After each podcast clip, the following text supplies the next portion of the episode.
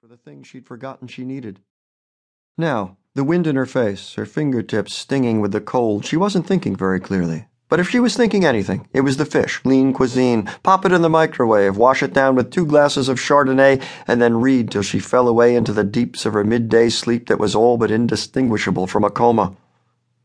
Or maybe she'd watch a movie, because she was exhausted, and a movie required less effort than a book.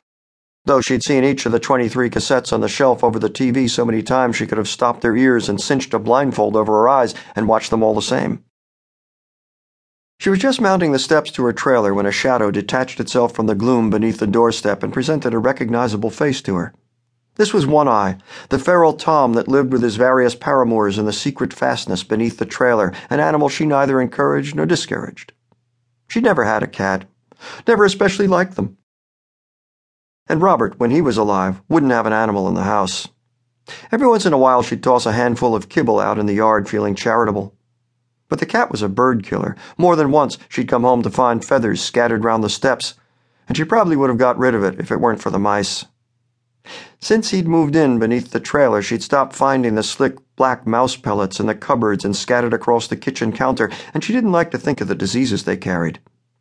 At any rate, there he was, one eye, just staring at her as if she'd somehow intruded on him. And she was about to say something, to raise her voice in a soft, silly, half lubricated falsetto and murmur, Kitty, kitty, when the cat suddenly darted back under the steps and she looked up to see a man coming around the corner of the trailer opposite hers. He walked in a jaunty, almost demented way, closing quickly on her with a big artificial grin on his face. He was selling something, that was it and before she could get her key in the door, he was right there. Good morning, he boomed. Lovely morning, huh? Don't you love the cold? He was tall, she saw. Nearly as tall as she was, perched atop the third step, and he was wearing some sort of animal skin hat with a ragged frizz of a tail dangling in back. Coonskin, she wanted to call it, only she saw right away that this wasn't raccoon, but something else. Need a hand?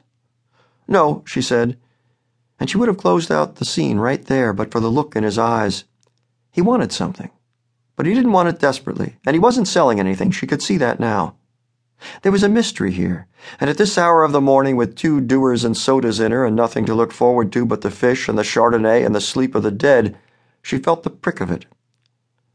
No thanks, she added. I can manage. And she was pushing open the door when he made his pitch.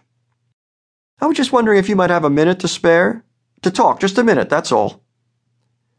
A Jesus freak, she was thinking. All I need. She was halfway through the door, looking back at him, down at him.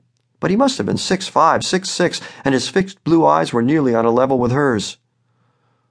No, she said, I don't think so. I work nights and. He lifted his eyebrows, and the corners of his mouth went up a notch. Oh, no, no, no, he said. I'm not a Bible thumper or anything like that. I'm not selling anything, nothing at all. I'm your neighbor, is all. Todd Gray from over on Bet Street. The wind was at war with the heater, and the soft, warm, slightly rancid smell of home that emanated from the pillows of the built in couch and the cheap floorboards and the kitchen counter and the molded plastic strips of the ceiling. She was half in and half out, and he was standing there on the frozen ground. No, he said, no, as if she were protesting. I just want to talk to you about question 62, that's all, and I won't take a minute of your time. She was down on her hands and knees for so long her back began to ache. Her lower back, right at the base of the spine where gravity tugged at the bunched muscles there, and her stomach sagged beneath them. And she could feel the burden of her torso in her shoulders and wrists. She was there so long the mist began to lift, and an oblivious snail slid out from the furrows of one of the plants and etched a trail across the knuckles of her right hand. But she didn't want to move. She couldn't move. She was beyond fear now and deep into the realm of fascination, of magic and wonder and the compelling strangeness of the moment. A tiger.